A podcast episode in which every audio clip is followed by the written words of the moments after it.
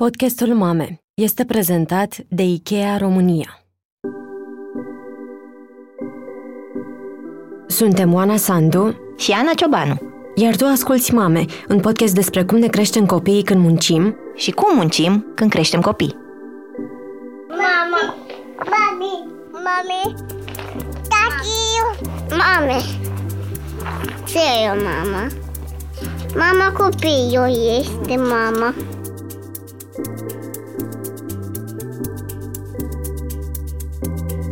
Nu știu cum să încep. Tablou. Tablou? Tablou. Tablou, zice Alice. Eu și Oana Sandu eram hotărâte să luăm o vacanță la mame până în ianuarie și să nu montăm în perioada aceasta. Apoi m-am întâlnit cu Oana botezat în studio, iar discuția noastră m-a încălzit atât de mult încât am zis că vreau să vă oferim și vouă în preajma Crăciunului.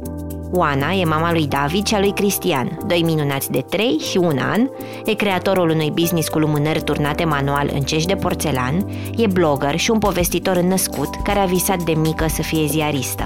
Am stat două ore în studio și dacă nu am fi fost amândouă cu un colț al minților la copii, probabil am mai fi stat încă două și nu am fi terminat. În acest interviu, Oana povestește despre timp, presiunea de a le face pe toate și de a le face bine, despre scris terapeutic, nevoia de a-și învăța copiii și despre răul din lume și cum pot spune umărul la al îmblânzi, despre perioada post-colectiv cu un bebeluș în brațe, copilăria ei în bârlad și lecțiile de la părinții ei, dar și despre cum a înțeles că e important să fie vulnerabilă public și să povestească despre momentele când nu mai poate, într-o mare de mame perfecte care suferă pe ascuns.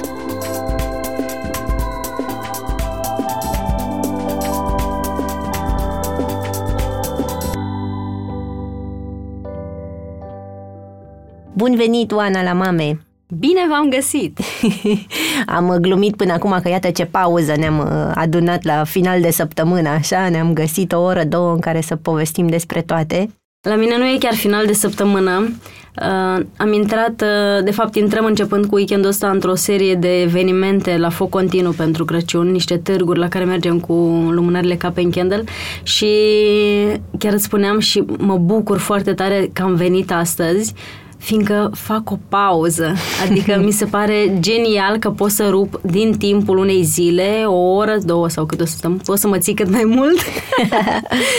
și e o oră în care efectiv nu mă trage nimeni de, de pantaloni, nu-mi cere nimeni de mâncare, apă sau altceva și chiar pot să fiu, să fiu eu cum e luna decembrie pentru cineva care are uh, un business cu lumânări turnate în cești de porțelan, pe care cu toții am vrea să le primim sau să le oferim cadou în perioada asta. Știu că seara ai primit o comandă de 20 de bucăți? Da, 22 de bucăți.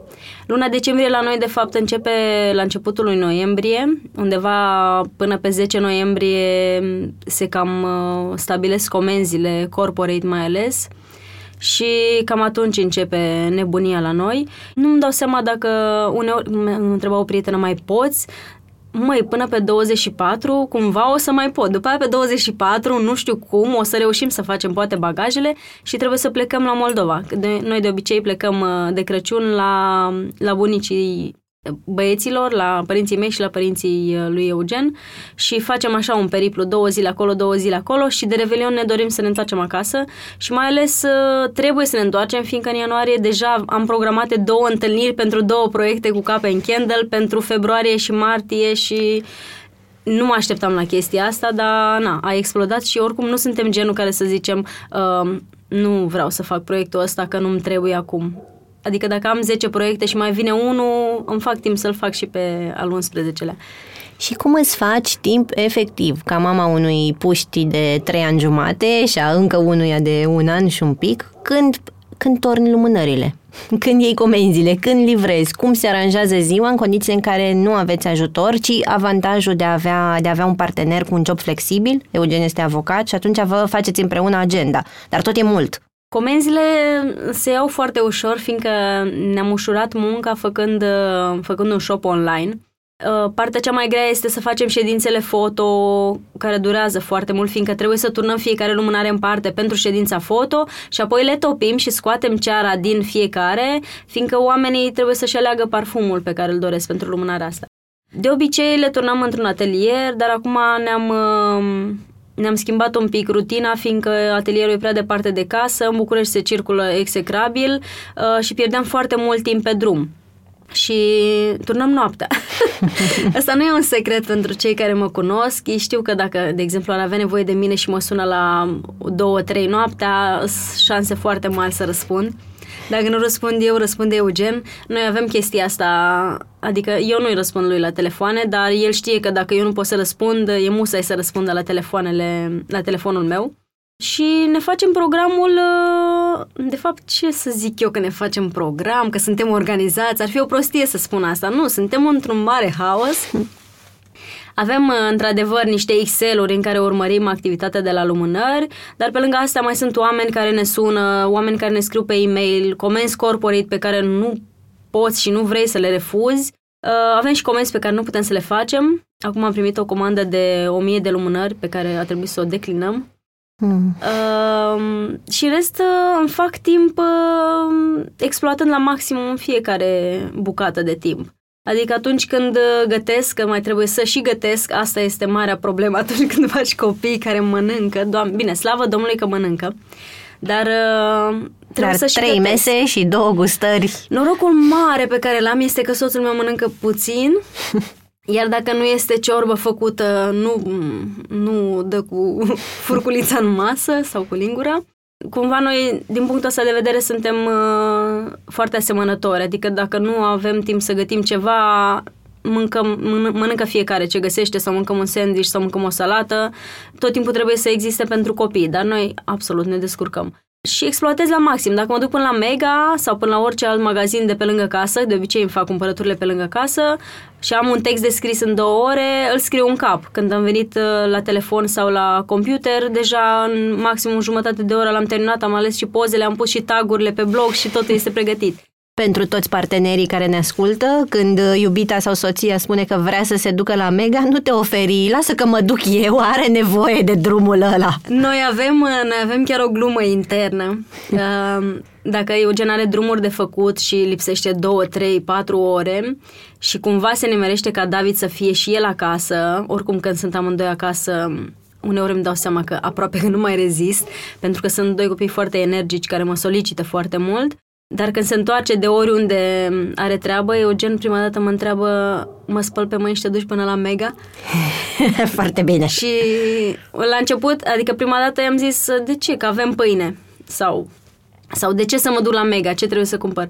Ei, du-te și tu așa până la Mega. Și prima dată când s-a întâmplat chestia asta a fost iarna trecută. Și era atât de frig afară și zăpadă și înghețat și oricum eu, cea de dinainte de copii, n-aș fi ieșit cu zilele în perioada aia afară. Și i-am zis, da, mă duc, mă duc până la Mega, mă duc, mă duc până la Mega ălălalt, că avem un Mega foarte aproape care e mai micuț și un Mega care este care e mai mare și un pic mai departe, e la 10 minute de mers, dar 10 minute de mers de casă e o dita excursia. Adică în 10 minute poți să te gândești la o grămadă de lucruri și Eugen e și genul de tată care nu mă sună, adică și dacă pică și se lovește unul dintre băieți și nu e ceva grav încât să trebuiască să fiu eu acolo să plecăm pe la spital sau așa, nu mă sună, adică nu mă sună să-mi spună vezi că s-au lovit sau vezi că plânge, hai că te cere pe tine, caută soluții și cumva mi este foarte comod să plec câte 10 minute, jumătate de oră sau cât am treabă. Dar um, drumurile astea, într-adevăr, drumul de la Mega pentru mine este super odihnitor. Adică mă duc până la Mega și dacă mai am unt și zic, lasă mă duc să mai cumpăr un pachet să fie, drumul până la Mega e Dumnezeu. Uh, pentru că spuneai de tu cea dinainte de copii, ai reușit întotdeauna să umpli timpul în felul ăsta în care orice moment, 10 minute, 5 minute este ceva eficient? Ce făcea Oana înainte? Oana Doamne. jurnalist? Deci Cum își Oana- gestiona timpul? Oana dinainte, habar n-am ce făcea cu atâta timp liber. Doamne, aveam atâta de mult timp liber, dar nu-mi dau seama de chestia asta decât acum. Bine, când lucram la cotidian, când eram la evenimentul zilei și am fost acolo câțiva ani, uh, un loc de muncă din care eu am plecat din cauza că eram epuizată și aveam niște migrene îngrozitoare și demisia mea a venit pe fondul unor probleme de sănătate. când, și după acea perioadă mi-am luat un an în care nu am lucrat nicăieri. Uh, când lucram la evenimentul zilei, plecam de dimineață, nu știu, la 8, la 9 de acasă, dar de obicei până în 8.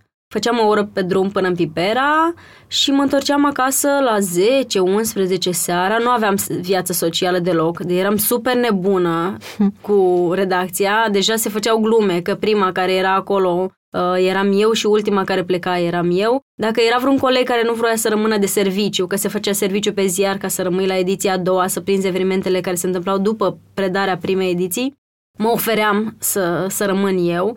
Uh, lucram în weekenduri, ceea ce acum, dacă mă întreb cum să lucrez în weekenduri, deși eu lucrez în weekenduri acum, dar lucrez Acum pentru non-stop. mine. Da. Uh, și lucram un weekend, da, unul nu, lucram de Crăciun, lucram de Paște, lucram și de ziua presei și nu știu dacă aveam neapărat timp liber, adică dacă aveam oricum îl umpleam cu muncă, cu documentări, cu interviuri, cu evenimente, conferințe, nu aveam prieteni. Adică eu, de exemplu, și colegii, foștii mei colegi de secție de la Social București pot să confirme, eram singura care nu ieșea cu ei la bere. Nu beam bere, mi se părea aiurea să bei bere, adică oricum berea nu mi se părea că e pentru gagici.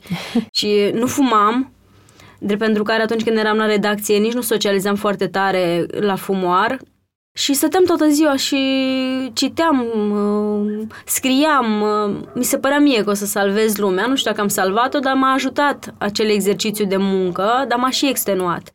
Și după perioada aia cu evenimentul zilei, mi-am dat demisia și am avut un an din ăsta cu timp liber. Stăteam noapte și mă uitam la seriale și ziceam, ok, mă mai uit la un episod, ok, încă la un, dar la seriale de astea cretine, gen Gossip Girl, adică nu ceva... Aveai nevoie de Aveam spațiu în nevoie cap. să-mi golesc creierul și nu vroiam să mă gândesc la nimic și da, îmi plăcea să mă uit la cum sunt îmbrăcate personajele de acolo și să cred în prostiile astea de scenarii, de Gossip Girl, adică numai numele e... Și cum te întrețineai? Ți-ai făcut provizii ca să poți să stai un Eu, an? uh, Sau cum? Da, am, uh, mi-am dat demisia într-o perioadă în care se făceau demisii, uh, se făceau uh, demiteri la evenimentul zilei. Uh, Eu nu eram pe lista de demiteri, dar am vrut să plec. Și atunci cei care au plecat, au plecat cu niște salarii compensatorii. Era o perioadă mai bună în presa din România atunci. Și am plecat cu niște salarii compensatorii huge cred că șapte salarii compensatorii, plus niște zile de concediu pe care nu mi le luasem și deci au fost plătite. A fost, la vremea aia erau mulți bani. Cred că am avut aproape 200 de milioane. 200 de milioane pentru 2010. Mhm. Dar și acum sunt bani. Dă mie 200 de milioane că o să fac rachete cu ele. Și cu timp, Ei. un an de zile. Ce ai face cu timpul? Ce aș face cu timpul? Teoretic ar trebui acum să spun nu că m-aș ocupa de business, să-l cresc și așa, nu. Dacă aș avea niște bani și n-aș avea presiunea asta pe care o am eu mereu de a face mai multe cu mine și cu ideile mele și de a cere mai mult de la mine, cred că aș face bagajele și am pleca undeva să stăm și doar să scriu pe blog, adică să nu am uh, presiunea asta că trebuie să, să fac bani. Adică eu nu sunt nebună și nici Eugen, soțul meu, nu e nebun să avem bani, să facem foarte mulți bani. Adică ne dorim foarte tare să trăim decent.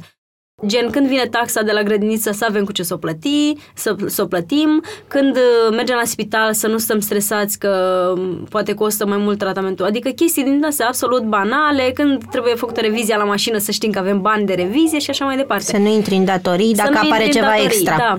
Mi-aș dori foarte tare o vacanță. Acum nu știu dacă, dacă o să ni se îndeplinească, dar dorința noastră este ca la anul să stăm o lună în vacanță la mare. Le-ar face bine și băieților și ne-ar face bine și nouă. Eu deja mă imaginez în Limnos. Limnos e o insulă grecească unde am fost noi în luna de miere și unde este absolut superb, unde nu e nimeni pe plajă dimineața și seara, fiindcă grecii sunt foarte mulți um, Localnici. oameni localnici, da, care, care folosesc plajele sălbatice de acolo, dar care vin doar la prânz să fac o baie, care sunt oamenii muncesc, știi, nu sunt în vacanță.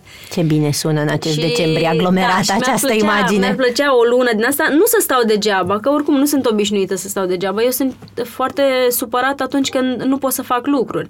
Adică atunci când sunt băieții bolnavi, de exemplu, uh, mă macină foarte tare că nu am timp să scriu. De asta am început și asta am făcut de la, și de la David, fructific orice pauză pe care o am. Adică eu pot să scriu și la toaletă, în 5-10 minute scriu un text, Uh, nu am pretenția că sunt uh, cine știe ce, adică nu sunt texte jurnalistice super documentate și așa, dar sunt chestii pe care simt să le dau mai departe. Sunt, Ai nevoie să uh, Am scrii. nevoie, pentru mine scrisul chiar a fost o terapie. Eu eu cred că am avut un început de depresie postnatală, adică nu cred. Dacă mă ajunge la un medic, probabil că mi-ar confirma chestia asta, dar nu m-am dus. L-am avut pe Eugen, care este un, uh, un soi de psihoterapeut foarte bun. După ce l-am născut pe David, vreo trei luni n-am ieșit din pijamale. N-am ieșit din pijamale, prima dată am fost la bancă, fiindcă trebuia să mă duc la bancă să dau nu știu ce cod, cont ca să-mi intre alocație sau ceva uh-huh. de genul ăsta și a trebuit să o fac uh, la o lună, că avea David o lună sau ceva de genul ăsta și am, uh, am mers până la bancă, cred că un sfert de oră de casă, mers pe jos uh, și l-am sunat pe Eugen, uh, cred că de 10 ori, în, practic cât a durat drumul până la bancă, cât am stat la coadă, l-am mai sunat o dată să mă asigur că e în stare să... Deși știam că e în stare, dar aveam impresia așa că fără mine copilul ăla o să se oprească din respirat și dacă nu sunt eu acolo... Și după aia m-am întors așa gâfâind în loc să mă bucur de, de plimbarea aia. Și trei luni n-am ieșit din, uh, din pijamale. Nici nu știu de câte ori m-am spălat pe cap, probabil de foarte puține ori. Eugen uh, mergea foarte des în instanță atunci și pleca dimineața de vreme și mă lăsa cu David uh, ori în timp ce l lăptam, ori cu el dormind pe mine uh, și se întorcea și mă găsea la fel. Adică uneori chiar în aceeași poziție, că dacă aveam noroc să doarmă David două, trei ore, eram fix în aceeași poziție. Uneori dormeam și eu odată cu el. Nu știu ce a mâncat soțul meu în perioada aia. Habar nu am. Dar cred că s-a descurcat. Nu am gătit în perioada aia. Adică eu mâncam... Uh, bine, asta nu știu dacă e ok să zic, că poate mă- ne ascultă alte mame. Sigur Cred ne că ascultă. foarte multe Uh, dintre noi am fost acolo, eu, mă aveam recunosc. Impresia, eu aveam impresia că că trebuie să mănânc doar ce poftesc atunci când alăptez. Îți dai seama, o impresie absolut cretină, drept pentru care la fiecare lăptat aveam un pachet de biscuiți lângă mine. Și nu cred că am mâncat prea multă mâncare, dar am mâncat, eu m-am îngrășat în 3 luni, cred că 10 kg. Nu m-am îngrășat toată sarcina cu David, am avut 8 kg în plus, cât m-am îngrășat în alea 3 luni în care n-am mâncat, eram super stresată, nedormită, uh, cred că eram nefericită. Adică eram foarte stresată să nu îi se întâmple ceva și să nu fiu în stare să mă descurc. Te așteptai să fii așa, îți dori să-i foarte mult copii, te imagina să-i mamă, Mi-am dorit aveai dintotdeauna. proiecții, cum... Eu mi-am dorit dintotdeauna să am copii. Adică eu în anul 2 de facultate deja visam să rămân însărcinată, visam să fiu studenta aia însărcinată care se duce la cursuri. Uh, Dumnezeu a făcut să vină Tot cu copii... presiune să le faci pe da, toate. să le fac pe toate. Dumnezeu a, ven- a dorit cumva pentru mine să vină copii atunci când chiar am fost pregătită. Până să l-am pe David, am trecut și printr-un episod destul de neplăcut, adică nu chiar destul de neplăcut, chiar o tragedie. Uh, am pierdut o sarcină um, și asta a venit după un moment în care noi am fost super fericiți că am rămas însărcinată și a fost cam horror. Toate speranțele erau sus și apoi... Da, și a fost o sarcină extrauterină foarte cervicală, o sarcină foarte rară. Nu se mai întâmplase la Giulești, unde, am născut, unde m-a salvat doctorul uh, atunci prin operație, uh, de la Revoluție. Sarcina asta este o sarcină foarte rară. Am și scris despre asta, tot așa ca o terapie. Și când m-am dus atunci la control, la un control de confirmare a sarcinii, medicul de la privat la care am ajuns uh, mi-a zis, merge să vă opereze, altfel o să muriți. Asta a fost abordarea lui super empatică, care a costat 3 milioane. Um, n-am fost în stare când am ieșit din cabinet, aia îmi spunea că trebuie să plătesc, eu eram cu banii în mână, nu știam ce bani am, cum trebuie să-i dau și așa. Cred că și-a luat singură banii din portofel de la mine. Îi stăteam cu... plângeam, nu o vedeam bine. Și am deschis telefonul și am, uh, am apăsat, mersesem la control după redacție. Eram la redacție la Marie Claire și am plecat după ce am terminat la redacție, am mers la control și urma că Eugen să vină să mă ia uh, după ce terminam cu, oricum era și el la muncă. Și l-am apelat, n-am fost în stare să-i zic absolut nimic, am început să plâng, eram deja pe scări în fața afară. Ca să îți dai seama, oamenii aia m-au văzut în ce hal puteam să plâng, La să asta mă tremur. gândesc. Au și putut nimeni să-și nu m-a extragă întrebat- banii și să-ți da, dea nimeni drumul nu m-a pe întrebat, stradă. vă ofer un pahar cu apă, poate vreți să stați pe scaun, poate vi s-a întâmplat ceva rău. Nimeni, nimeni, nimeni. De acolo am plecat direct la Giulești, unde uh, la camera de gardă am făcut controlul, aveam foarte puțin, aveam 5 săptămâni. Și la camera de gardă mi s-a spus că e într-adevăr o, o, o sarcină extrauterină cervicală, uh, care înseamnă că este lipită de peretele uterului și uterul este un organ foarte vascularizat și risc foarte mare de deces chiar. Într-adevăr, era riscul acesta, dar depinde și cum îi spui omului din față, dar mai ales dacă e, e singur. Și medicul mi-a... Bine, gândește că eu aveam uh, deja toate simptomele de femeie gravidă, adică vomam, Plus Eram, emoțional. Da, plus emoțional cocktailul. foarte puternic, nu mâncam deja de o săptămână și medicul respectiv mi-a zis că nu mă, poate, nu mă poate nimeni opera în weekend în niciun spital de stat din România, fiindcă nu există rezerve de sânge. Deci în România se donează destul de puțin, iar în weekend nu se donează aproape deloc. Și mi-a dat voie să plec acasă cu precizarea că dacă mi se întâmplă ceva, orice, dureri foarte mari, sângerări sau alte alte chestii, să merg la, nu să vin la Giuleș, să merg la orice alt spital apropiat, fiindcă este de intrat în operație de urgență. Eu aveam și uh, o grupă rară și RH negativ. Adică îmi trebuia și un sânge care nu este așa, o grupă de sânge care nu e așa comună. Și țin minte că din vinerea aia până luni am trăit într-un soi de coșmar din ăsta de nu puteam să dorm, nu puteam să fac nimic, mi era rău fizic în continuu și emoțional eram terminată. Adică în momentul în care cineva zice că e o sarcină care nu poate să evolueze, oricum ești terminată, nu mă așteptam să mi se întâmple mie chestia asta. Adică oricum până, pierzi, până nu pierzi o sarcină, nu afli oameni vorbind despre asta și oricum nu se vorbește în România despre oamenii care pierd sarcini. Habar n-am de ce e chestia asta. Da, mă gândesc la weekendul ăla e cumplit, pentru că știai că luni se termină și e ca și cum te-ai să-ți iei la revedere, deci dar a fost ești... horror, fiindcă știam că luni mă internez. Problema era că fiind foarte rar, uh, foarte rară sarcina asta, rar tipul acesta de sarcină, trebuia foarte multe păreri ale medicilor și trebuia un medic cu experiență, fiindcă um, nu era o operație comună, adică sarcină extrauterină se întâmplă foarte des la foarte multe femei, indiferent de vârstă, indiferent de istoric medical, indiferent de orice.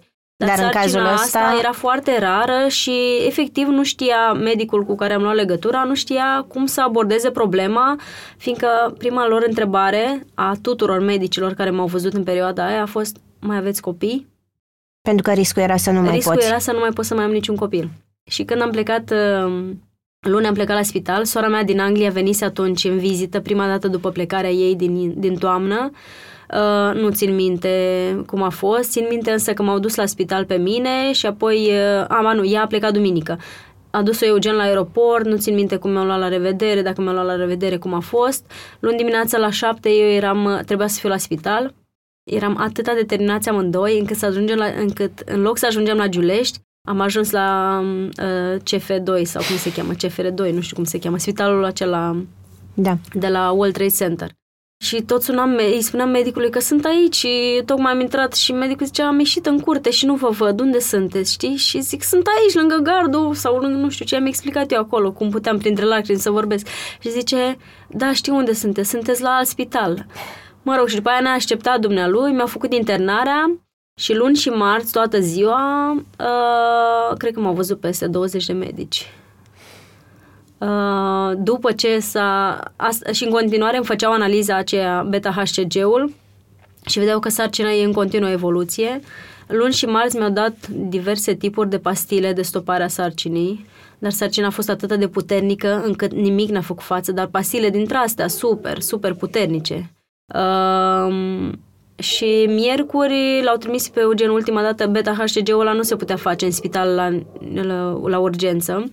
Și l-au trimis pe Eugen cu sângele la un laborator din ăsta privat, asta în 2000, 2013.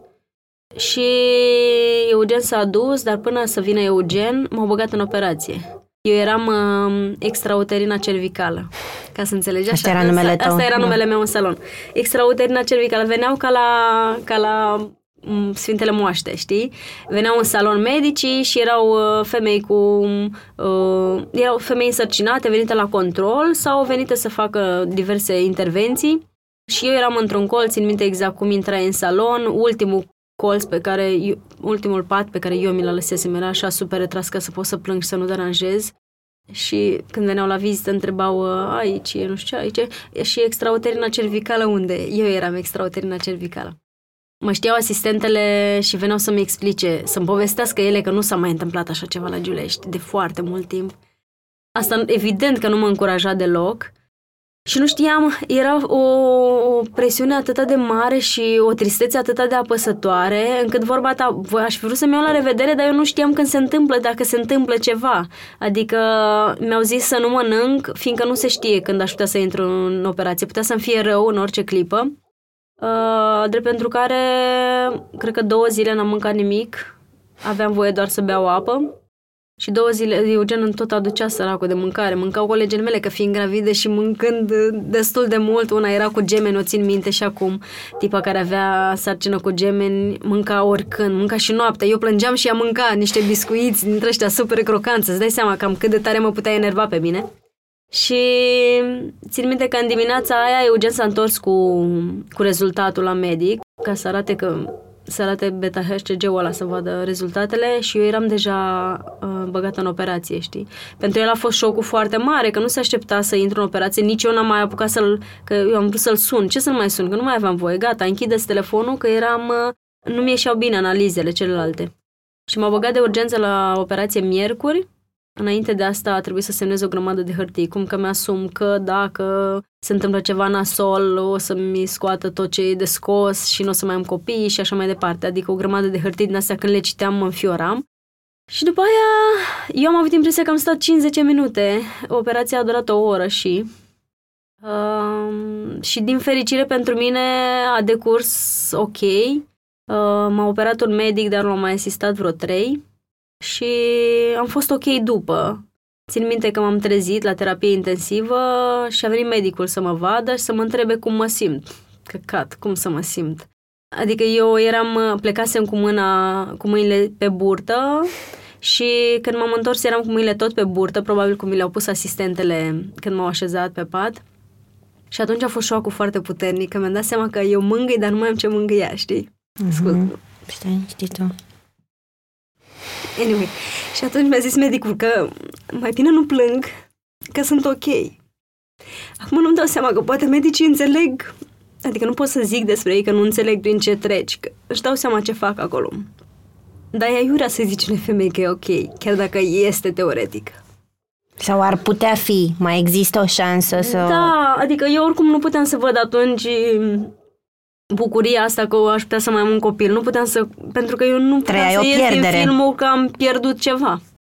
Anyway, și atunci a fost o perioadă destul de grea pentru mine și pentru noi. Dar am trecut peste. Mă rog, am eu impresia că am trecut, pentru că oricum de câte ori vorbesc despre asta e... Mă duc foarte tare înapoi acolo. Păi, asta cred că e, pentru că nu vorbim despre asta, ai senzația că trăiești ca și cum nu s-a întâmplat, dar e o pierdere Uh, care da, rămâne. în- Eu am, am făcut un fel de terapie prin plâns cu Eugen, adică, efectiv, din senin m-a apucat plâns în perioada următoare. Uh, și apoi uh, mi-am dat seama că dacă aș scrie despre ce am trăit, s-ar putea să-mi treacă un pic. Și am scris despre asta în Marie Claire. Era revista la care lucram și era cel mai ușor să scriu acolo. N-aveam blogul. Și nu știu dacă m-am vindecat, dar cumva scriind și văzând negru pe alb, bine, eu am scris textul și nu l-am mai recitit. Am și acum revistele acasă, Eugen i-a dus doctorului o revistă, părinții mei au citit textul, socrii mei au citit textul, o grămadă de prieteni au citit textul, dar uh, nimeni nu m-a întrebat niciodată nimic despre asta și cu nimeni n-am vorbit despre ce e în textul acela. Nu știu, sper că a fost un text bun, că nu l-am recitit, adică l-am scris dintr-o suflare și l-am lăsat pe Eugen doar să completeze valorile beta-HCG-ului, că mi se părea mie important să existe acest beta-HCG care m-a urmărit așa și nu o să uit niciodată de beta-HCG-ul ăsta, că îmi doream atunci când se ducea să vadă analiza aia să-mi spună că s-a oprit din evoluție, pentru că în capul meu cumva era mai simplu dacă n-ar fi trebuit să trec prin, uh, prin trauma unei operații.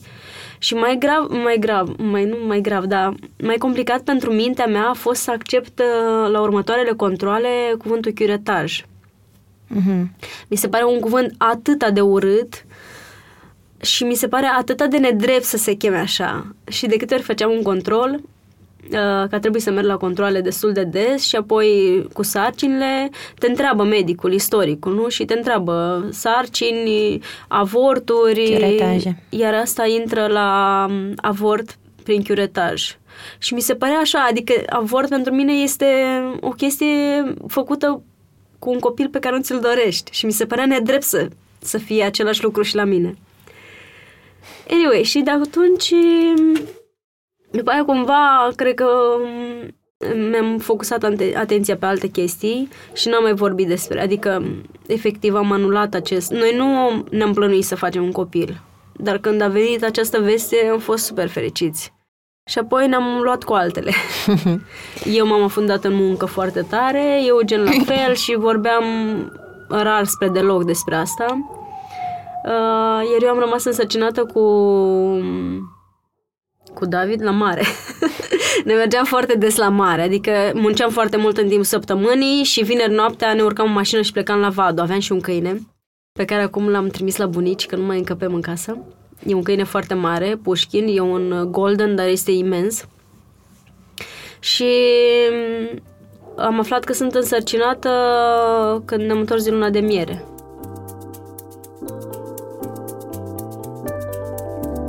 Publicitate. E chiar. Pion. Odată cu vestea unei sarcini, încep și întrebările. O să mai pot face față programului de lucru? Concediul de creștere a copilului o să-mi afecteze progresul în carieră? Cum va fi revenirea? E ok să discut lucrurile astea cu șefii mei? IKEA România le oferă femeilor însărcinate orare previzibile și un program de lucru atractiv – Mamele pot solicita un program de lucru cu jumătate de normă imediat după revenirea din concediul de maternitate, pentru a crea o tranziție mai lină atât pentru mamă cât și pentru copil. Iar aceste alegeri nu sunt condiționate de gen. De exemplu, unul dintre managerii IKEA Food din magazinul IKEA Băneasa este o mamă care a ales să revină la slujbă la puțin timp după naștere. Soțul ei a optat pentru un concediu de paternitate, iar ea a solicitat un program part-time. Publicitate. E chiar. Pion.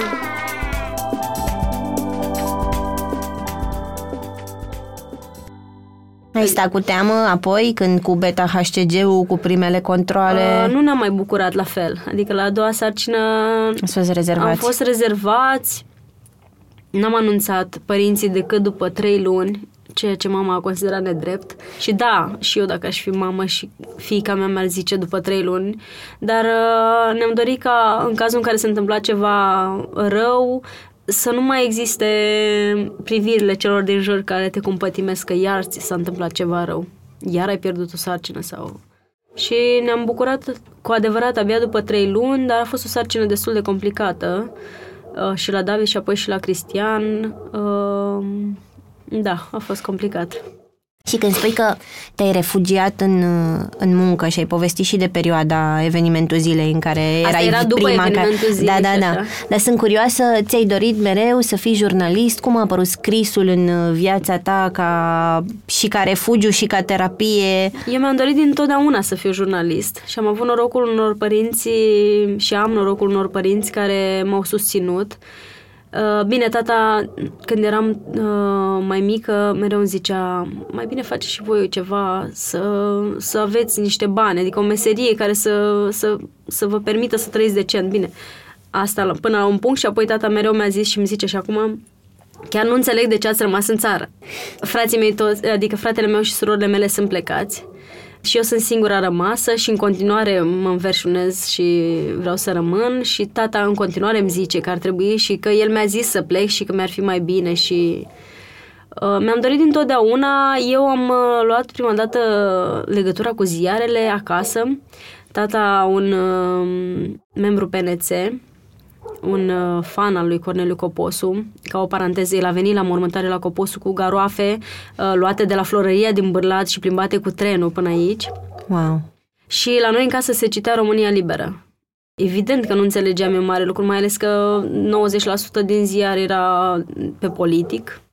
Dar țin minte că ziarele pentru, noi, pentru mine în casă nu au fost chestii de împachetat conservele. Adică era o teancul de ziare, tata îl citea Deși era un om care muncea foarte mult și la fabrică și era și lider de sindicat și super implicat și așa uh, și mergea și o ajuta și pe bunica la țară, fiindcă bunica mea a rămas văduvă foarte, foarte de timpuriu și el fiind cel mai mare copil a simțit uh, presiunea asta de a avea grijă de, de familie.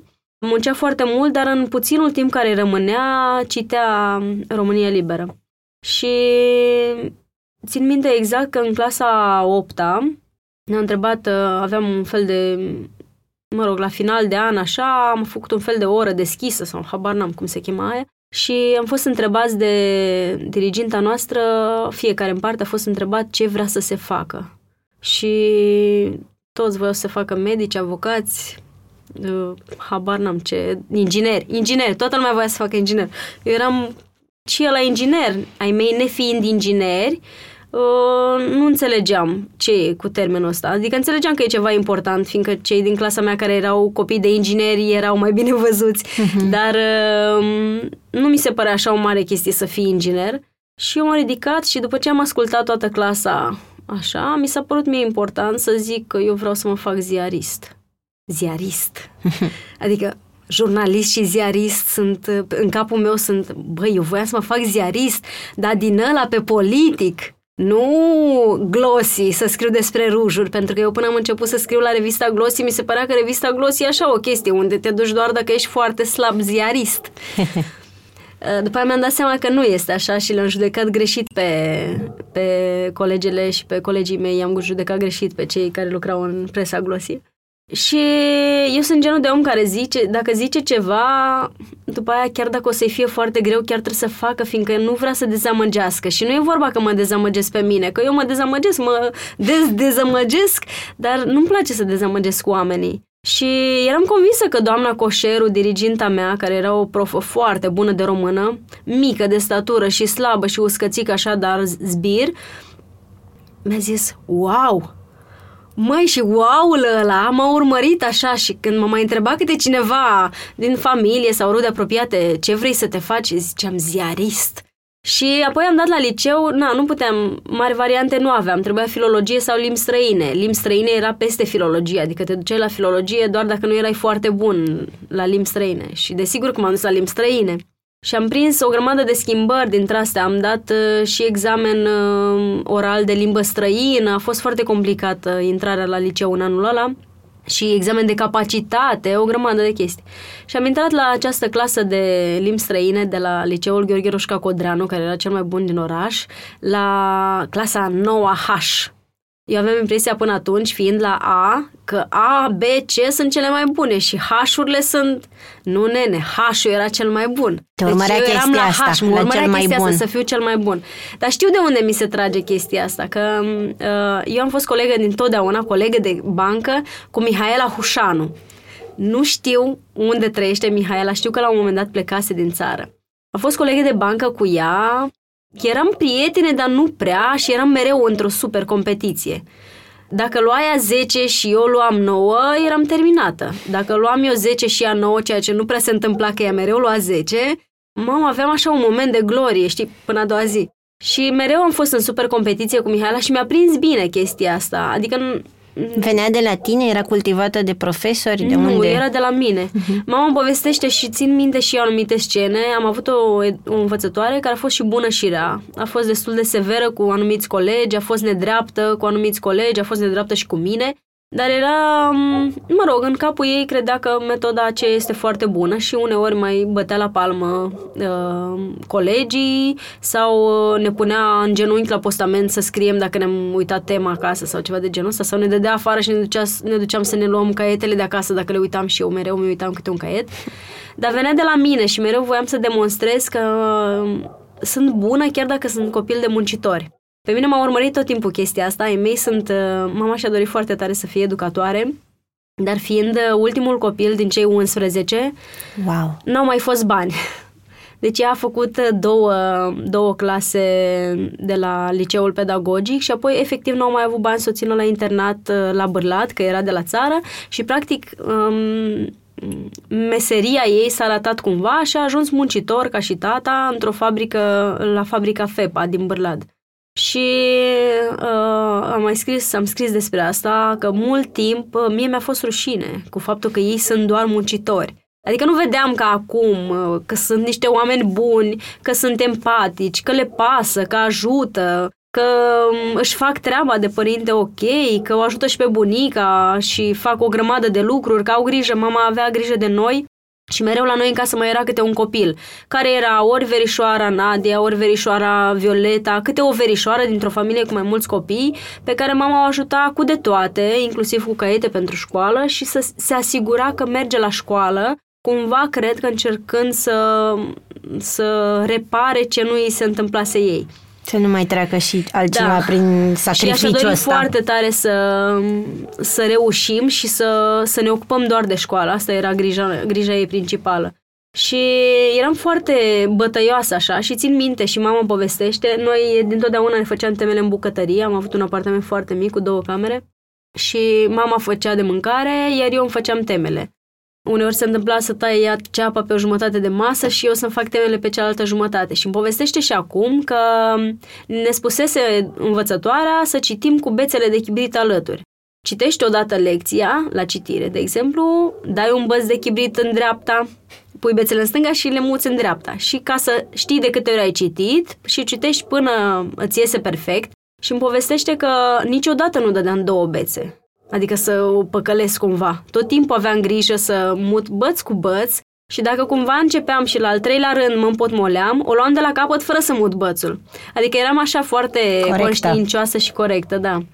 Și nu mi-a impus, adică ai mei n-au zis niciodată trebuie să fii foarte bună să reușești, n-au zis-o în cuvinte. Dar tata avea și are oricum stilul lui de a te, de a te îmbărbăta, uh, zice un bravo din ăsta, un fel de bravo, știu că puteai să faci chestia asta, dar în același bravo intră și, dar știi că poți să faci mai mult de atât. Și cumva știi că poți să faci mai mult de atât, mie mi-a rămas în cap și orice fac, absolut orice fac, undeva în capul meu există un știi că poți să faci mai mult de atât. Și asta se aplică și la scris, asta se aplică și la copii, se aplică și la, la absolut orice. Și nu duce uneori la epuizare? Ba da, duce la epuizare, dar eu, de exemplu, uh, cumva am început să mă cunosc, adică am zile când uh, cad frântă, Eugen, uh, replica lui preferată este mai vii sau te culci? Gen mai vii după ce adormi sau uh, vii să mai stăm? Că efectiv ăla este timpul în care mai stăm uh, singuri să mai vorbim și despre altceva. Și eu zic, vin, normal că vin, cum să nu vin? Și uneori vine el și are grijă să ne velească, să vadă cum este temperatura, umezeala în cameră și ne vedem dimineața. Duce la epuizare, dar uh, cred că am învățat să, să fac câte o pauză. Deși mi-e foarte greu să fac pauze. Și aici semăn foarte tare Asta cu spuneai, tata. că nu-ți place să dormi pentru nu. că simți că e timp pierdut. Semăn cu tata foarte tare. Uite, ca o, ca o paranteză, că anul trecut am fost uh, vreo săptămână acasă la Moldova, la ei care după ce ne-am dus noi la liceu uh, s-au mutat la țară și ne trezeam, uh, fiind vară, oricum te trezești mai devreme decât, uh, decât de obicei, mai ales că dacă bate soarele sau dacă latră un câine sau cântă un cocoș, te trezești mai devreme. Și într-o dimineață s-a trezit Eugen înaintea mea, cred că pe la șase, tot așa, fiindcă era deja zi afară și tot felul de... A, și o agitație așa continuă, cum e vara la țară. Și când s-a trezit, uh, tata era pe prispă, cu ochelarii la ochi și citea ce crezi tu că citea tata? Citea despre bolile pe care ar putea să le facă la cultura de căpșuni, planta respectivă. Și gândește-te că tata se culcă mult mai târziu decât mine, adică el se culcă, nu se culcă niciodată mai devreme de 12 1. Ai mei au și un butic în magazin, în, un magazin în, în sat și practic merg și la câmp, uh, fac o grămadă de lucruri singuri, au și buticul ăsta și tata după ce termină toată treaba, uh, seara se duce la acest magazin unde stă până la 11, 12, 1 noaptea și dimineața se trezește primul. Nu știu cum poate să facă toate chestiile astea, dar păi cu el semăn. deja. dar cu el semăn. Adică tata are și o vorbă că o să dormim pe lumea ailaltă. Și din punctul lui de vedere, chiar dacă nu ne-a zis niciodată explicit că somnul este o pierdere de timp, uh, sigur asta crede și sigur asta cred și eu. și uneori, uneori mă dărâmă oboseala și efectiv nu pot să mă dau jos din pat sau poate dacă l adorm pe Cristian la prânz, uh, dorm și eu 10 minute, dar alea 10 minute mi se pare că ar fi, nu știu, o pauză de jumătate de zi. Acum da, câteva săptămâni da. ai scris pe blog că nu mai poți. Da, da, mi se întâmplă foarte, foarte des să nu mai pot. Uh, mai ales atunci când am perioade foarte aglomerate cu, când avem perioade foarte aglomerate cu shop-ul online, cu lumânările, când vin foarte multe proiecte pentru blog și toată lumea vrea acum și nu pot să scrii, adică eu pe blog, tu știi foarte bine, eu nu pun comunicate de presă și proiectele mele sunt texte pe care le fac cât mai personale și sunt texte pe care, cu emoții și cu trăiri pe care eu le-am, uh, le-am trăit. Adică nu, nu sunt, uh, îmi mai scrie câte cineva, dar asta e adevărat sau este ficțiune? Eu nu știu să scriu ficțiune. Nu ești textier. Nu sunt textier. Eu scriu ce simt și problema mea cea mai mare este că am o grămadă de idei și de simțiri pe care nu apuc să le scriu. Dar da, mi se întâmplă foarte des să nu mai pot. Dar mi-am dat seama că mă ajută foarte tare să recunosc că nu mai pot. Adică atunci când zic că nu mai pot și le-am zis acum două săptămâni, cred că a fost asta, le-am zis, i-am zis și lui David, mama, eu nu mai pot, gata, trebuie să fac o pauză, oprește-te puțin. Și David, desigur, că m-a întrebat de ce nu mai poți. Adică, oricum, Uh, și nu mai poți. Adică dacă cumva sunt și băieții bolnavi sau le dau dinții sau uh, ai foarte multă treabă sau știam că urmează această perioadă de, de Crăciun super aglomerată și am încercat să lucrăm în avans și peste toate, dacă se, se adaugă și faptul că sunt foarte frustrată că nu am timpul acela să-mi fac tot ce îmi propun, uh, da, simt că nu mai pot. Dar am norocul uh, că îmi găsesc, pot să mă ridic de foarte multe ori de la pământ. Adică pot să cad, să mă ridic, să cad, să mă ridic. Ți dai că... voie să cazi acum. Da, îmi dau voie să cad și nu mi se pare o rușine să cazi și mi se pare important să spui că din când în când mai cazi. Fiindcă eu atunci când, mi-am, când am primit cadou blogul, fiindcă asta n-am spus, că blogul l-am primit cadou de la soțul meu ca să scap de această depresie. Când a văzut că nu mai ies din pijamale, ca o paranteză, mi-a făcut cadou acest blog. Ți-a redat scrisul. Fiindcă îmi lipsea foarte tare și el și-a dat seama de asta. Eu scriam zilnic și atunci nu mai făceam decât uh, spală copilul, dă cu cremă, fă masaj, alăptează-l, culcă-l și tot așa și mi-a redat acest, această bucurie, iar eu primele texte în vară l-am primit, primele texte le-am scris din parc. Eu primele texte chiar le-am scris de pe telefon și de pe tabletă, atunci avem o tabletă, acum nu mai avem, s-a stricat între timp și mi-am dat seama că oricum sunt mult mai ok doar cu telefonul și David dormea foarte mult afară, adică stăteam și câte 5 ore afară. Fiind alăptat, era foarte simplu. Și când pleca Eugen în instanță, plecam și noi în parc îmi luam la mine un sandwich sau bani să-mi cumpăr un sandwich și o cafea, două. și stăteam uh, câte 4, 5, 6 ore odată. Și apoi când venea Eugen din instanță, venea în parc și mâncam împreună acolo, aducea el ceva, ceva cald sau încă o cafea. Și cam toate zilele mele erau afară scriind. Scriam de nebună pe telefon. Scriam, uh, știi cum scriu textele? Îmi deschid e mail N-am nicio aplicație, dar secretul este că îmi deschid e-mailul personal și scriu acolo, tu, Oana Botezatu, îmi dau un e-mail și scriu draft, nu știu ce. Am... Uh, Bun pont. Da, am e-mailul plin de drafturi.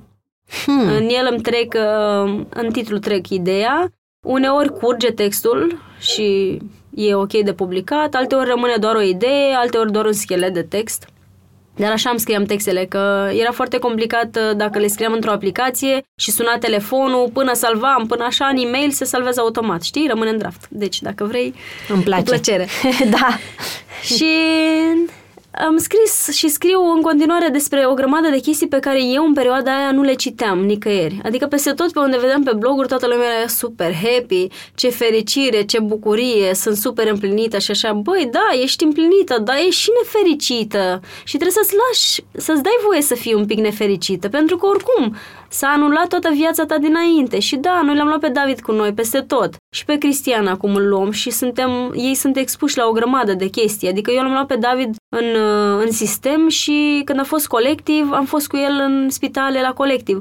Dar ești și nefericită, pentru că nu mai ai timp. Eu, de exemplu, când eram răcită sau când era frig afară, uh, dacă reușeam să-mi iau liber de la redacție, îmi luam liber și nu mă dădeam jos din pat decât ca să-mi fac un alt ceai sau o altă cafea și stăteam acolo și citeam sau mă gândeam la nimicuri sau dormeam, ori n-am mai făcut chestia asta de 5 ani, de 4 ani, habar n-am de când. Nu contează de când. De, da, de 5 ani.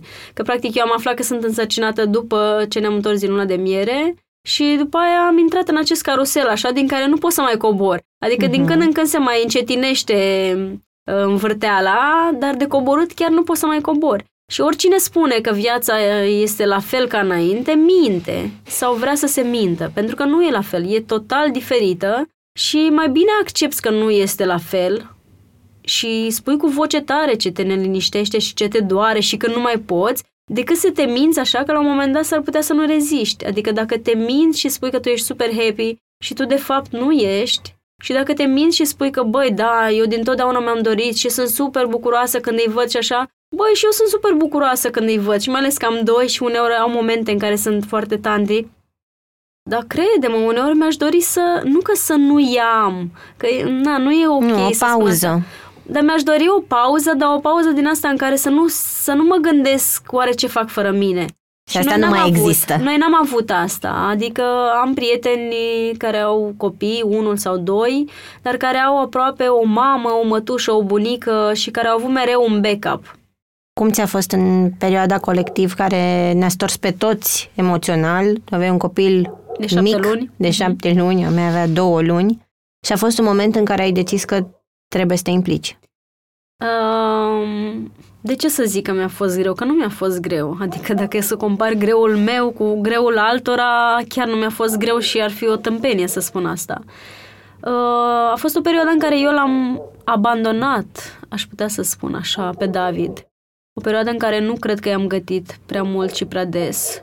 Norocul meu că nu mânca prea mult. Era alăptat și, din fericire pentru mine, îi plăcea foarte tare în sistemul de purtare. Și atunci îl puneam în sistem și în casă și peste tot și aveam mâinile libere. Cred că mii, milioane de semne am scris la telefon atunci și aveam mereu, dacă eram acasă, aveam telefonul mereu în priză ca să nu se descarce.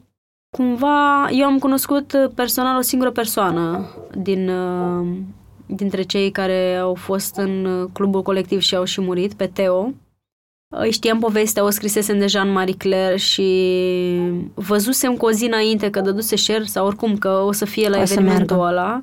Și în seara aia am și povestit, cred că la un moment dat, în seara aia aveam, aveam niște prieteni invitați la noi, era vineri, și am pus pizza la cuptor și m-am dus să-l alăptez și să-l adorm pe David. Și când m-am întors în bucătărie unde stăteau prietenii noștri și cu Eugen, ei deja erau cu ochii, noi nu avem televizor, adică avem televizor, dar nu avem cablu, erau cu ochii pe laptop și pe telefoane. Și în seara aia, da, David a avut un somn foarte, foarte agitat, de pentru care i-am lăsat pe prietenii mei la bucătărie cu, cu Eugen, au mai stat puțin și apoi au plecat și ei și eu nu m-am mai mișcat, m-am dus în dormitor și nu m-am mai mișcat de lângă David. Și evident că stăteam cu ochii pe Facebook, nu știam încă de Teo, că, e, că a fost acolo. Adică cumva aveam în cap, dar eu nu eram fan uh, Goodbye to Gravity și na, nu știam ce cu evenimentul ăsta, habar n-aveam, nu știam clubul și am stat pe Facebook. Oricum, când alăptez, stai mult pe Facebook. Da. și am stat pe Facebook și în bula mea de Facebook sunt foarte mulți jurnaliști și evident uh, apăreau informații de pe la televizor sau, uh, știi, informațiile date în direct la televizor, oamenii le dădeau mai departe pe Facebook, știind că o parte dintre prietenii celor care au fost acolo sunt foarte activi în social media.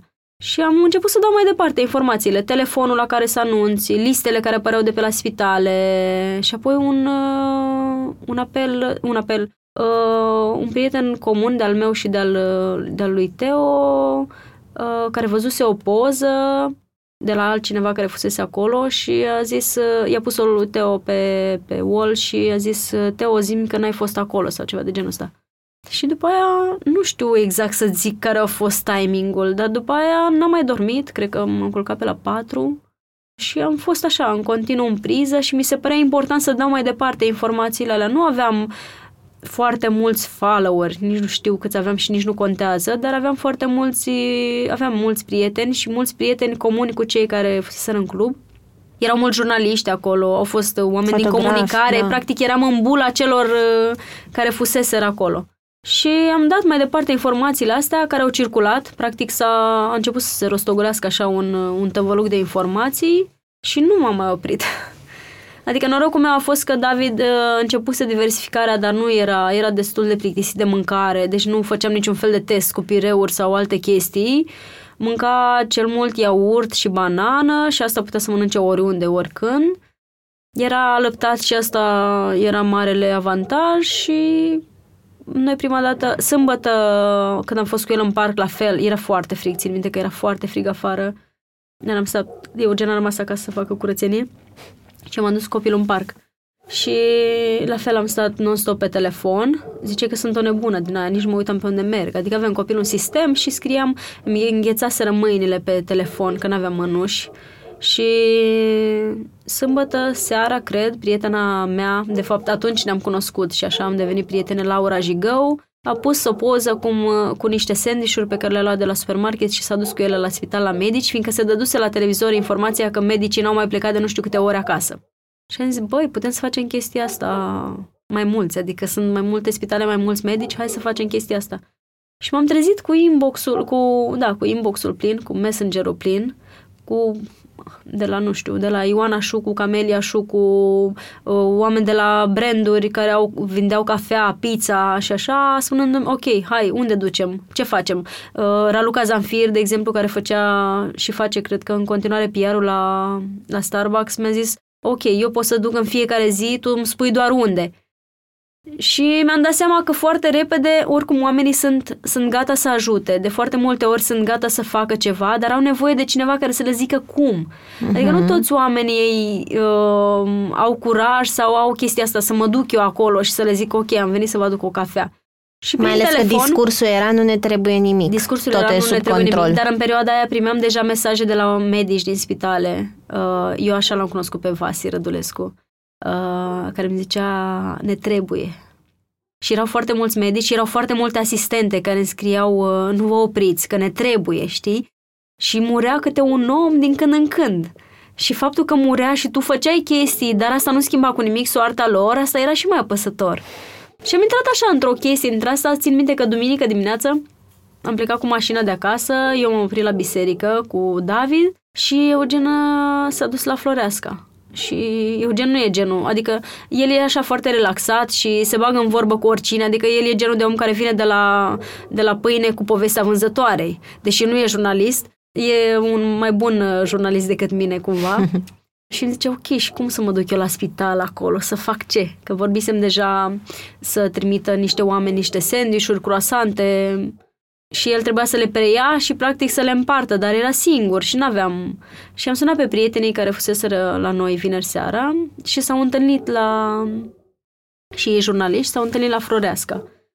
Și de unde nu știa Eugen de unde să înceapă, după aia venea acasă doar să facă duș și apoi era iarăși la spitale și practic el coordona în teren, eu eram la telefon. Și aveam Excel-uri și caiete în care notam cine ce vrea să mai... Și a trebuit organizat totul cumva, fiindcă toată lumea avea, avea tendința să aducă atunci, în ziua aia, într-un singur loc, eventual care era aproape de businessul lor sau de pizzeria lor.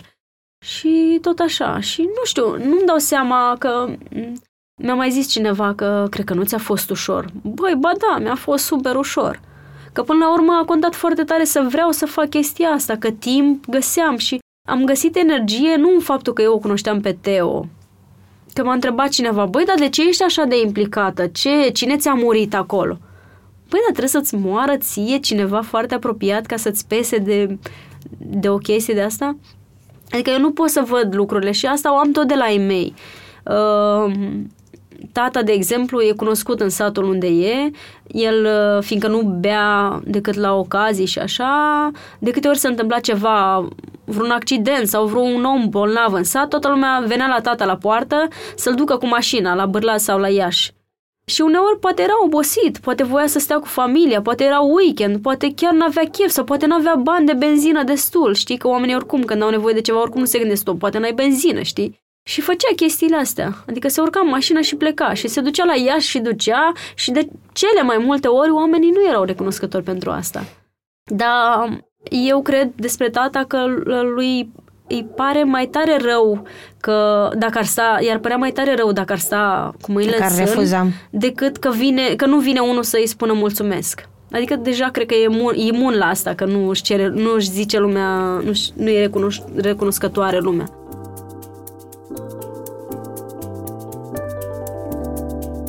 Publicitate. E chiar.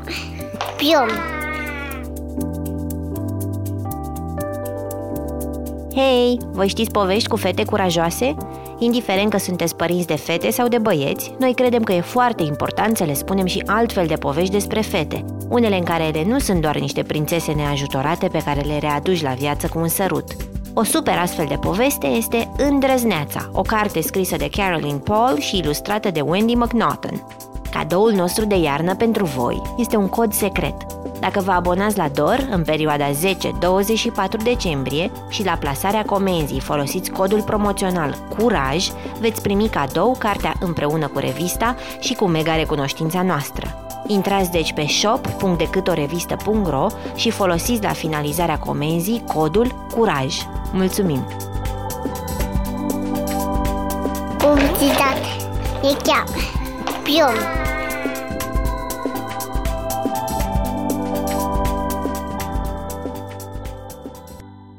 Te-am întrebat de colectiv pentru că sunt convinsă, așa cum știi și tu despre tine și cum povestești, că ai fi făcut același lucru sau poate în mit și dacă nu erai uh, mamă, dar faptul că ai făcut-o, chiar dacă era un bebeluș acolo, mi se pare important ca identitatea asumată. Asta sunt, asta aș fi făcut indiferent că acum am un bebeluș în brațe și Da, eu clar asta aș fi făcut. nu Dacă mă aș fi pun pe fost, uh, pauză. Dacă aș, fi, dacă aș fi fost uh, jurnalist angajat, sigur eram acolo. Adică m-am gândit în prima clipă să mă îmbrac, să mă duc, dar n-aveam cum să fac chestia asta. Dacă ar fi fost David mai mare, sigur eram acolo. Și mi-a lipsit asta și mi-a lipsit și faptul că n-am putut să fiu așa de des ca Eugen în spitale și am încercat cumva să compensez. Dar eu am avut noroc și de un copil foarte bun, adică David nu a plâns. A fost în perioada aia, deși avea doar șapte luni, um, cumva a fost foarte cooperant. Adică stătea la sân și nu îl deranja că puteam să stăm în aceeași poziție și o oră că eu mai aveam de scris ceva. Nu știu dacă, oricum, nu știu. Clar că el nu conștientiza ce se întâmplă, dar uh, eu am avut grijă după ce a crescut și am grijă în continuare să-i povestesc despre ceea ce facem noi, chiar dacă sunt și să-l uh, să, să-i vorbesc despre realități din astea care nu sunt chiar roz. Adică David știe că există copii care au deficiențe de vorbire sau care nu au uh, ambele mâini sau care nu au ambele picioare, uh, copii care nu au jucării și mereu mă întreabă de ce nu au și eu răspund că părinții lor nu au bani. Și el știe că dacă ai bani ai jucării, dacă nu ai bani nu ai jucării, adică încerc pe limba lui să-i povestesc despre toate chestiile. Și am fost cu el la colectiv și la marș, uh, marșul de după colectiv a fost primul lui marș uh, și toată lumea zicea, măi, cum poți să te duci în zgomotul ăla surzitor? Chiar asta era cea mai mare problemă. Pe copii nu-i deranjează așa de tare ca pe tine. Adică noi mai, oamenii mari suntem mult mai comozi. Copiii, dacă îi pui insistent și știu că sunt cu mami și cu tati, sunt ok oriunde îi duci, dacă ai grijă să le fie ok. Evident că nu Ultima dată am fost acum și am aprins împreună lumânările și m-a întrebat de ce sunt așa multe lumânări și mi-a explicat pe limba lui. Nu știe ce e aia moarte și nu știe ce înseamnă când un om moare, că nu mai există între noi. Dar uh, nici nu cred că trebuie ținuți copiii într-o bulă așa și să îi scoți de acolo doar la majorat și să le zici că din când în când oamenii mor. Adică nu-mi dau seama cum e cu parenting-ul din direcția asta. Urăsc acest termen, doamne ce-l urăsc. Uh, nu am citit Pare că foarte tu cauți un, mult. un firesc în Eu nu am citit educația foarte copiilor. multe cărți de parenting, recunosc. Acum poate să dea cu roșii toată lumea care a citit foarte multe cărți de parenting. Da, sunt foarte bune cărțile de parenting, dar extrage doar ce este, adică extrage ideea principală. Extrage, de exemplu, uh, ideea că trebuie să-ți petrești timp și cu un copil și cu altul dacă ai doi și timp separat și care să nu fie deranjat. Dar nu încerca să funcționeze, nu, nu, nu, nu trebuie să vrei de la tine să funcționeze mereu. Adică eu am încercat să petrec timp și cu David uh, separat și cu Cristian, dar nu funcționează mereu și nici nu pot să fac asta zilnic. Chiar nu pot, fiindcă am și alte lucruri de făcut și am urât dintotdeauna să fiu redusă doar la asta, la a fi mamă, știi? După ce am născut, țin minte exact, mi se spunea foarte des, uh, wow, arăți a mamă, să mor tu, că arăta Cum mamă. e asta, arăți mamă? Adică arăți așa, genul care, care a fost făcută pentru asta și ar putea să facă doar asta și când m-a mai sunat cineva, nu știu dacă, nu, nu, nu că nu știu, știu sigur, nimeni nu m-a întrebat în primele luni după ce am născut ce fac eu. Băi, ce faci tu? Ce faci? Să te întrebe cineva ce faci. Nu, toată lumea întreabă ce face la micu, uh, gângurește, nu gângurește, Doarme, a mai luat mănâncă. greutate, doarme, mănâncă, te epuizează, nu? E greu cu alăptatul, nu? Doare, nu? Nu doare? A, o să doară. Uh, deci tot timpul erau chestii de spus, inclusiv uh, momentul în care am ajuns la a, îi dau dinții, uh, nu, nu, nu, am greșit, vă dau dinții, urăsc asta, vă dau dinții, ați început să faceți la o liță, băi, și toate întrebările erau despre asta, Noi știi? facem pipi. Noi facem pipi, de câte ori faceți caca, deci eram așa. Și eu nu mi-am dat seama până să am copii că femeile sunt reduse de multe ori doar la asta, mai ales dacă stau acasă, știi? Adică, oricum, foarte multe persoane care nu mă cunoșteau uh, și care nu mă cunosc au impresia despre mine că sunt o tipă care a ales să nu mai meargă la serviciu după ce a născut și, Și scrie uneori scrie sau- uneori pe blog. Mai face și o oricum, lumânare. Oricine poate să scrie. Asta mi se pare colosal, să ți se spună foarte des că oricine poate să scrie. Și eu sunt de părere că da, oricine poate să scrie, dar fiecare scrie așa cum poate. Ca să... Și um, ca să vorbesc despre asta cu parenting și așa, am încercat să nu pun șablonul peste copilul meu, că nu funcționează. Adică chiar nu funcționează și te frustrează maxim. Eu, de exemplu, nu le-am, dat, nu le-am numărat lingurițele, adică nu am știut. Dacă mă întrebi acum cât a mâncat David la șapte luni sau la opt luni și eram așa, cum ar trebui să stau eu să număr că am mâncat șapte Dar cum lingurițe e și... stimulat motric, dar ce activități ați făcut de cu sortare activitățile, și Asta de... cu activitățile mă termină psihic. M-a întrebat cineva uh, și după grădiniță, când ajungeți acasă, ce activități faceți? Și eram, uh, ce activități ar trebui să facem? Păi nu, că ar trebui să mai faceți, exact, sortare de culori și eram, băi, nu, noi, uh, noi ne jucăm, adică gen ne punem pe covor și ne gâdilăm, adică chestii dintre astea care mie mi se par uh, foarte importante. David e un copil care râde foarte mult. Când s-a născut Cristian, uh, câteva luni, era foarte serios. Zic, bă, ăsta nu e copilul nostru. E copilul greșit. Nu râdea deloc, știi? Acum râde și el în hohote, fiindcă râde prin imitație foarte mult. Dar David râde oricând, iar dacă mă vede supărată, încearcă să facă o glumă, știi? Și zice, mami, ți se pare amuzant?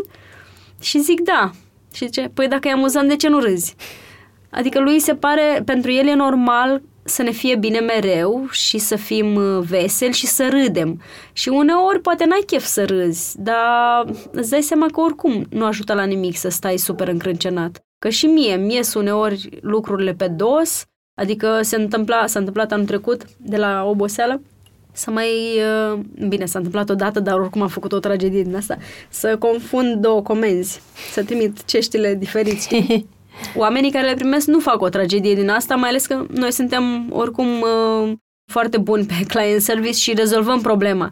Dar mie mi s-a părut că a fost un capăt de lume, că n-am fost în stare, că așa sunt eu, vreau să fac și copii și blog și mă mai apucă uneori chestia asta și mai zic lui Eugen, nu pot să fac nimic de fapt, că nu-mi iese nimic, știi? Dar eu nu pot să cresc doar copiii, că aș fi total nefericită. Adică dacă mi-ai lua acum blogul și lumânările și orice și să mă lași doar cu copiii, cred că mi-aș lua câmpii. Adică următoarea dată am vorbit la telefon de la Spitalul Nou. Efectiv nu pot să fac doar asta. Și mi se pare, mi se pare bine. Există mereu presiunea asta în capul meu, că aș putea să fac lucrurile și mai bine de atât. Adică, de exemplu, uite, eu le pun uh, celor care cumpără lumânări, le pun câte o vedere pe care la început scriam de mână tot mesajul. Aceasta este o lumânare, ce fel de lumânare este și mă semnam. Anumite lucruri ar trebui să le, să le schimb. De exemplu, am printat un mesaj pe cartolina respectivă și acum doar semnez. Dar nu știu dacă este... Adică, ideal ar fi fost să fie mesajul la personalizat 100%. Dar nu pot să fac și pot să accept acum, după ce am luptat cu mine, pot să accept că anumite lucruri chiar trebuie să le fac așa cum se pot face. Nu, Mai important să nu, le faci. Da, mai important e să le faci. ok, nu pot să-i gătesc lui David în fiecare zi ceva, ceva bun, dar din când în când îi fac biscuiți de casă sau uh, banana bread sau dacă e să mă analizez după un manual din ăsta de mame perfecte, eu sunt total imper- imperfectă. Adică nu știu, de exemplu, mi se pare asta foarte tare, ascultă pe asta, ci că uh, ați avut patru grupe de alimente la masă? Poftim? Când am auzit asta, zic, cum adică patru grupe? Adică trebuie să ai uh, și legumă, și proteină, și carbohidrați, să mă rog, cum trebuie alea împărțite. Și eram... Eu le dau uneori doar mămăligă cu, cu unt și cu... sau mămăligă fiertă în lapte și cu iaurt sau cu brânză de vaci. O brânză de vaci din comerț? Uh, da. Și de asta a apărut textul cu nu mai pot. Și apoi au fost foarte multe femei care mi-au scris Uh, multe în public, dar foarte, foarte multe în privat, băi, nici eu nu mai pot. Și eu știam despre unele dintre ele că nu mai pot, dar vedeam pe Facebook că pot și că sunt foarte happy, știi? Și mi-am dat seama că aș putea să fiu eu unul dintre ăia care își asumă că nu mai poate, care își asumă că s-a ars uh, brioșa, care își asumă că supa n-a ieșit bună, că oricum uh, eu mai fac uneori supă și dacă mă grăbesc, supă sau ciorbă, chiar o fac la foc, nu o fac la foc încet cum trebuie, și mi se pare amuzant că David este fix copia lui Eugen și îi zic, mama, îți place? E bună, dar nu, nu mi-e foame. Știi? Și evident că uneori mai dai kick și uneori mai comanzi pizza, că eu fac pizza în casă, dar uneori o și comand. Pe de altă parte, uneori prefer în loc să stau să fac jumătate de oră Lego, mai ales că mie nu-mi place deloc să fac Lego, uh, prefer să scriu. Adică și eu când sunt epuizată, terminată total, uh, îl iau pe Cristian acum pe Cristian, dar înainte îl luam pe David, îl luam, îl puneam la sân chiar dacă nu era foame. El se culcușea și făcea bine să facă chestia asta și știa că stau doar eu cu el. Închid ușa la dormitor, dacă e cumva și David acasă, și îmi iau telefonul și scriu ceva, orice, absolut orice. Bine, uneori funcționează și pot să stau 10 minute să scriu sau un sfert de oră sau jumătate de oră. Alte ori, în 5 minute, e David deja la ușă și zice, mami, ce faci? Eu încerc să scriu ceva. Bine, voiam doar să văd. Evident că atunci se ridică Cristian și se termină toată distracția, dar de cele mai multe ori funcționează. Și chiar încerc să încerc să fac de toate, încerc să-mi iasă, dar îmi asum că nu-mi ies. Și există zile în care îmi dau seama că nu funcționează nimic și acum ca să, ca să se termine această ploaie de roșii care a început, uh, eu sunt dintre mamele care ridică vocea. Adică mi se întâmplă foarte des și de la oboseală și de la faptul că trebuie să fac o grămadă de lucruri odată să ridic vocea. Dar am noroc cu un copil care mă pune la punct foarte bine. Deocamdată unul, dar probabil că o să fie doi care o să mă pună la punct. Și David îmi spune foarte des, foarte des, mă rog, de câte ori se întâmplă, zice, mami, am înțeles, nu trebuie să țipi. Super. Și se, se încheie aici, adică îmi dau seama că oricum nu rezolv nimic și na, îmi cer scuze și merg mai departe. Da, mă simt vinovată, că m-a întrebat cineva, băi, dar tu plângi când după ce țipi, după ce strigi sau după ce ridici vocea și așa? Băi, n-am timp să plâng. Adică, ok, îmi cer scuze, îmi cer iertare și am, am grijă să fac chestia asta și îmi dau seama că, de exemplu, eu nu-i blamez pe ei mei pentru nimic. Deci chiar nu-i blamez pentru modul în care ne-au crescut, că ne-au crescut cum au știut ei mai bine și toți părinții cred că fac asta sau cumva cred că fac asta. Dar eu nu țin minte să-mi fi spus mama vreodată, mama, mama iartă-mă că, că ți-am vorbit așa sau... Și poate nici mama n-avea timp, habar n-am.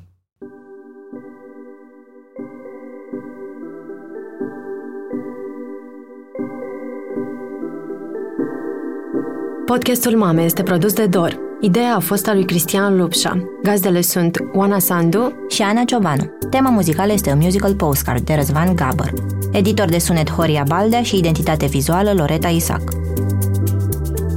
Podcastul Mame este ascultat de comunitatea online Zen Mami. Că sunt fericit! Ia să uităm la laptop să vedem dacă